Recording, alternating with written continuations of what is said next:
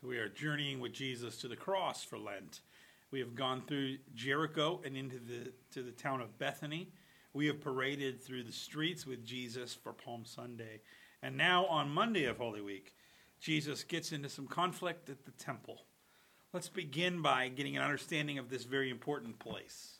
The city of Jerusalem was an old Canaanite city. It's actually a city that Joshua and the people had trouble getting rid of because it was a well defended uh, city. And uh, th- this original part of the city is on the lower part of the city, what's now known today as the city of David. The Kidron Valley, which separates uh, the Mount of Olives to the east from the city, uh, would sort of ramp up into this area. So it was very defensible. And then there was a spring there, the Gihon Spring, that uh, David uh, or that the Jebusites would uh, have to protect, but it gave water to the city there. Now, uh, this this area is tr- probably an ancient uh, sacrificial place for religion. Uh, it's believed that it might be Mount Moriah, traditionally held to be Mount Moriah, which is where Abraham takes Isaac and his faith is tested in Genesis 22. Later, David and his men, David's men actually sneak through the Gihon Spring tunnel and up into the city through the water source and conquer it and becomes David's city. Uh, Jerusalem becomes a really important place because uh, it's not quite in Israel or in Judah. It's kind of on the border, and it was it was uh, by by pick, putting his capital there, David is not playing favorites with either the north or the southern tribes. Um, so uh, David takes over this important city. He moves the Ark of the Covenant to this area and he wants to build for God a permanent temple to house the ark. Um, now, God won't let him do it because he was a king of war. But David does purchase a threshing floor. In other words, a place up, up, and up high where wind would travel through. So when you would work with your grain, uh, the, the chaff would fly away and you'd be left with the wheat. And so David buys this, and uh, God has Solomon build the temple. So Solomon takes this, this upper part of the hill across from the Mount of Olives, and he sort of flattens it out. Okay, it was a little more pointy of a hill. He, he actually uses uh, people to, to flatten that out to make a surface area on top of the mountain and uh, builds a temple there. He uses his great wealth to build a large and beautiful temple. In fact, people would go out of their way to see the temple in Jerusalem. It wasn't on a major trade route, um, but it was nearby to some trade routes, and so people would stop to see Solomon's temple. This temple is also called the first temple because it was destroyed by the Babylonians in 586 or 587 BC. Uh, it was not rebuilt until about and, opened until 516 BC, thanks to Ezra and Nehemiah. They finally built, rebuild a temple called the Second Temple. And so from then on, the period where that temple stands is called Second Temple Israel. Um, it was not near as elaborate as the first temple because they were exiles that had returned and they didn't have the money that Solomon had. And so, really, the temple was, was not as nice, it was not as neat as the first temple. That is until Herod the Great decides that he is going to embellish the temple. Now, Herod is known for his amazing building projects. What he does is he takes that little mountain that Solomon had made and he actually uses vaulted uh, ceilings and layers to build a large, a much larger temple mount. It, and at that point, it's really not the mountain anymore, it's like a big building. And so he makes this large surface area, a, a very large temple uh, in fact, uh, probably twice as big as the, the uh, Dome of the Rock that sits there now. And Herod builds all this. Now, the, the Jews are not real happy about this because Herod is not really a believer, but, um, but they also want the grandeur of the temple. Um, and so eh, that's that whole area is called the Temple Complex or the Temple Mount. Sometimes it's actually just called the Temple and then from there, um, you you would have uh, off to one side the Antonia Fortress, which was Rome's way of kind of keeping an eye on what's going on at the temple. You would have all kinds of buildings and and uh, meeting spaces and storage areas, and then you'd have an inner area, and, and you could kind of think of of the uh, um, the temple in sort of a sort of concentric circles. Okay, the outer court was called the Gentile court. Anybody could go there. Then you had to be Jewish to go into this the further court, the court of the women, where women were allowed, and then there were smaller courts where lepers were allowed, and different groups had their meeting, and then men, only men could go into the main area. And then inside was the holy area. Priests went in there daily to take care of things. And then the Holy of Holies. And only uh, a priest would only go in there about once a year. Okay, so you can imagine uh, the, the, beauty, the splendor, the spectacle as people from all over the place would come to this large courtyard uh, to hang out and be a part of the action and see what important people came um, to see the temple. Now, the second temple stood until about 70 AD when the Romans came and absolutely destroyed it. In fact, we've never been able to find any other um, any remnants of this temple because they literally threw everything off of the temple mount. Um, the temple has became somewhat of a, of a dump after that. Uh, Jews really didn't go up there because they weren't quite sure where the Holy of Holies was, and they thought that maybe the Ark of the Covenant was buried somewhere up there because the Ark of the Covenant gets lost at some point. And so it just kind of gets left. Christians start worshiping at the Church of the Holy Sepulchre uh, until uh, much, much later when uh, Muslims come and are looking for a space to worship. And uh, they're offered some space at uh, the, the Church of the Holy Sepulchre, but they want their own space. So they find this area basically abandoned clean it up and start to worship there on uh, on uh, the Temple Mount, or uh, what they would call Al Quds, the, the holy place. Now, Jews believed that when the temple was destroyed, the Spirit of God moved to the closest structure that it could be. So, the Spirit of God that was in the Holy of Holies, that was the pillar of cloud by day and the pillar of fire by night, moved to the closest structure that it could, which is the retaining wall, the, the walls that Solomon had originally built and then Herod had really embellished to hold up this giant temple mount. And so Jews worship at that western wall. That's the holiest place in Judaism today, the western wall or the wailing wall. And because they believe that that's the close that's the closest they can get to where the holy of holies was, they pray there. They put prayers on pieces of paper and stick it in the wall there. Um, the Muslims, meanwhile, built the Dome of the Rock, and it was finished in 691 AD. Uh, and it was the first major Muslim sanctuary, now the third hol- holiest site in Islam today. So, even to this day, this area is a site of worship, of conflict, of tourism, but it's always been like that. Jesus had been there many times in his life. He was dedicated there at his birth he was teaching in the temple at age 10 when his parents returned home, only to find that he had stayed behind. Um, Jesus had come with his parents many times to, to this place. And now, with thousands of pilgrims, he comes to this temple again. And in fact, some of the some of the things that Herod had started at this temple was still being built probably around the time of Jesus. And so not only was it chaotic and there's all these priests doing all this and thousands of, of pilgrims, um, it's probably a little bit of a construction zone when Jesus is there. I mean, it's just total chaos. Now, now when Passover came, it was the festival that everybody wanted to be in Jerusalem, and so so all these pilgrims would come from all over the place. And what was the problem? Well, the problem was all these Jews from all these different cities and places spoke different languages. And so, how do you how do you handle that in terms of getting them the right things for the sacrifices? And then a lot of them had traveled a long distance, so you couldn't just bring your own lamb from uh, Tarsus, where Paul lived, for example. Okay, your, your lamb wouldn't make that journey. So you had to get there and you had to buy your lamb or bull or, or pigeon or whatever you were called on to sacrifice at the time.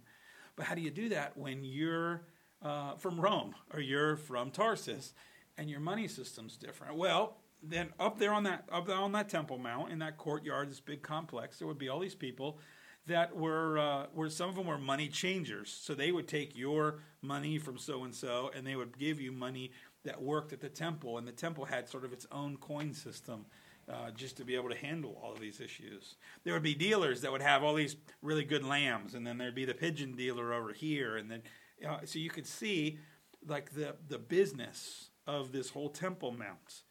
Like imagine all these people speaking all these languages, trying to barter for their lambs, trying to trying to get all these things together. The the chaos that this would be, the place would be totally packed.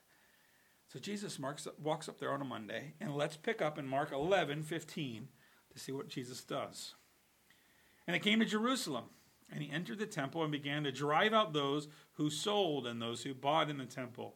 And he overturned the tables of the money changers and the seats of those who sold pigeons. And he would not allow anyone to carry anything through the temple. And he was teaching them and saying to them, Is it not written, My house shall be called a house of prayer for all nations, but you have made it a den of robbers. And the chief priests and scribes heard it and were seeking a way to destroy him, for they feared him because all the crowd was astonished at his teaching. And when evening came, he went out of the city. So the text says Jesus does six things here. First, he drives out the sellers from the outer court. So everybody who's selling sheep, lamb, pigeons, uh, he kicks them all out, chases them all out um, you can imagine the chaos. Like you couldn't necessarily bring all your pigeons with you. So imagine you're kicked out, but all your lambs are still back there at the temple. And, and were there other people that were selling other things? Maybe memorabilia. You know, get your uh, temple tunic. You know, get your get your uh, your blessing of a necklace that that your amulet that you would get at the temple. I mean, there may be all kinds of trinkets and souvenirs, good luck charms and memorabilia and this week, remember, all these people, this would have been a big sales week. These people got to get their lambs and make all their sacrifices. So Jesus drives out the sellers, then he drives out the buyers. So not just the people who are selling, he actually drives out all the people who are there to buy. A lot of these people have traveled a long way. He kicks them out. Then he overturns the tables of the money changers. Now imagine the chaos that this would be. Somebody's got a table, and they've got all these different currencies and they're probably sitting next to other money. This is not one money changer, there's multiple money changers. And they're all counting their money. They're all exchanging money and competing with each other against uh, to give better rates, right? Jesus turns over all their tables. What does that mean? It means all the coins are on the ground, right? It means it means everybody's stuff is mixed together. Nobody knows what money's mine, what money's. Imagine the fight later on. Are people diving on the money to get the money?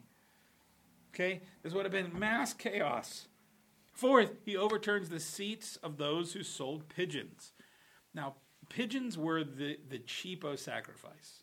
If you were too poor to get a lamb or a bull, then you just sacrificed a pigeon. And the Old Testament made allowances for that so that everybody could come to the temple. But even, even those who were trying to sell pigeons, he turns over their chairs, kicks them out as well. Even the poor can't make sacrifices on this day.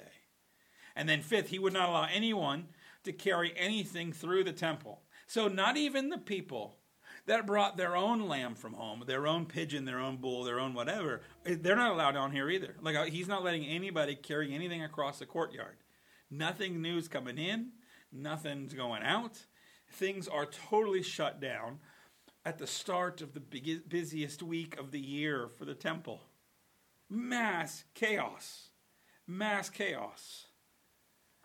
Number six, Jesus then defends his action. To do that, he uses two different Old Testament scriptures. The first is from Isaiah 56, 7. I'm going to read 6 and 7.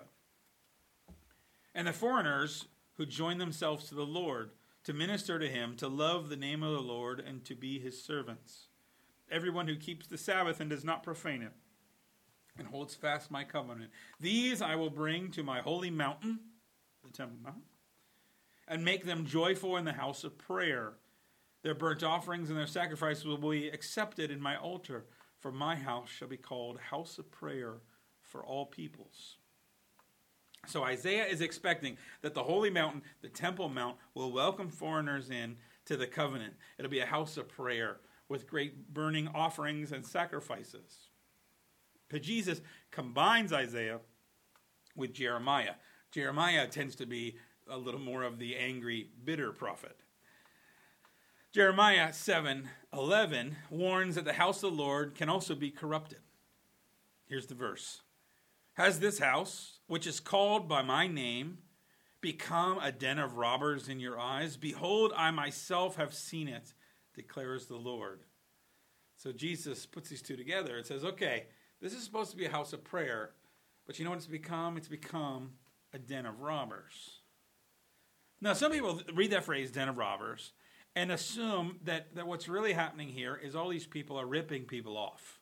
Okay, they're actually robbing people. The scales are bad. The money changing is not good. But here's, here's the problem with thinking about it just like that is it doesn't account for everything Jesus does.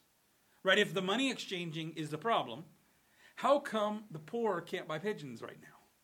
How come people that have brought their own lamb can't cross the temple and make their own sacrifices? See, I think something more is going on here. Okay? And Whatever you want to do to explain what Jesus does, it's got to take into account all of these actions. Okay? It's got to make a sense of everything that he does. And, and for heaven's sake, Jesus has been to the temple. He's made sacrifices. He's been here on many a Passover. And he never got ticked off and turned all the tables over and did all this. No, I think what Jesus is doing is not being at odds with the old sacrifice system, but, but critiquing the transactional nature of the system, the business of spirituality. And, and I think that, that, Jesus is saying not that the Old Test, that like the, the sacrifices in the Old Testament are done and over and they were terrible. No, but what Jesus understands is that, that by Friday I'm going to die. The ultimate sacrifice is here. And and from here i'm going to make uh, this system is going to be obsolete. It's going to be made it's going to be replaced by something new.